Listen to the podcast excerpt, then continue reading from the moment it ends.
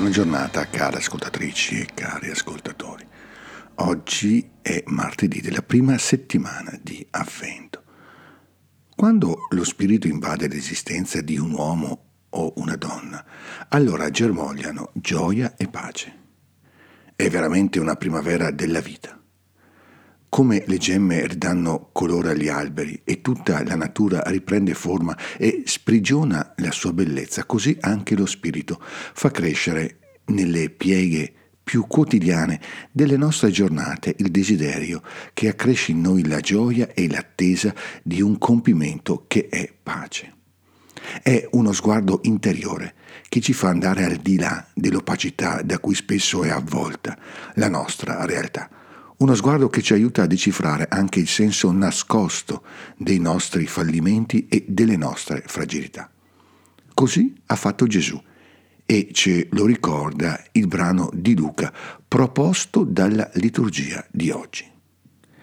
Gesù ha appena attraversato un fallimento. L'incredulità con cui molti hanno accolto il suo messaggio e i prodigi compiuti provoca una profonda tristezza nel suo cuore e dalle sue labbra sgorga un accorato invito alla conversione. Guai a te, Corazzin, guai a te, Bethsaida, e tu, Cafarna. Gesù non si illude di fronte alla durezza che impedisce a molti di aprirsi alla parola della salvezza e nemmeno illude i discepoli perché la stessa incredulità e violenza si riverserà sul loro annuncio. Ecco, vi mando come agnelli in mezzo ai lupi. Eppure Gesù non si lascia catturare da questo fallimento. La violenza dell'uomo, la scorza dura che impedisce al suo cuore di credere e di aprirsi alla misericordia di Dio, non lo scoraggia. Anzi, lo spirito che abita in lui orienta il suo sguardo oltre le apparenze. Su di lui al battesimo si è posato lo Spirito del Signore, spirito di saggezza e di intelligenza, di consiglio e di fortezza, di conoscenza e di timore del Signore.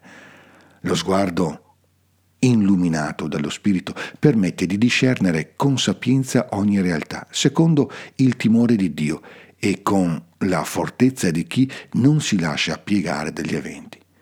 Ecco allora che l'orizzonte si apre e si scoprono tanti cuori che nascondono mitezza e umiltà, tanti cuori che riconoscono le loro ferite e sanno che solo Dio può sanarle. Ecco perché in quella stessa ora Gesù esultò di gioia nello Spirito Santo, ci dice San Luca, e disse, ti rendo lode, o oh Padre, Signore del cielo e della terra, perché hai tenuto nascosto queste cose ai sapienti e ai dotti e le hai rivelate ai piccoli. Nello spirito Gesù scopre con gioia che non c'è solo la durezza di cuore di chi si crede sapiente e dotto, ma c'è anche la docilità e l'accoglienza di chi è piccolo, di coloro che sono messi ai margini, di coloro che hanno fallito e sono segnati da tante ferite, di coloro che sono poveri di quelle risorse che permettono di avanzare nella vita, ma ricchi di umanità. E questa scoperta provoca in Gesù come un sussulto, una reazione di stupore, simile a quelle che può avvenire quando si cammina nel buio e poi all'improvviso appare una luce accecante.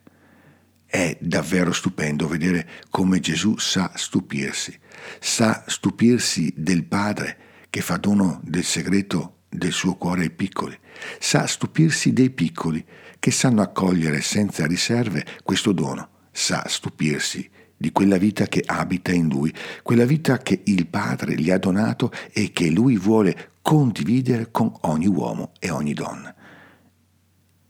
E tutto questo fa sgorgare la gioia in Gesù. Ora tocca a noi lasciarci trasportare da questo stupore. Per Gesù, per i piccoli che incontriamo, per lo Spirito che ci è stato donato, per il regno che è nascosto in noi. Se questo sguardo di stupore manca nella nostra vita, allora significa che il desiderio seminato dallo Spirito non ha messo radici.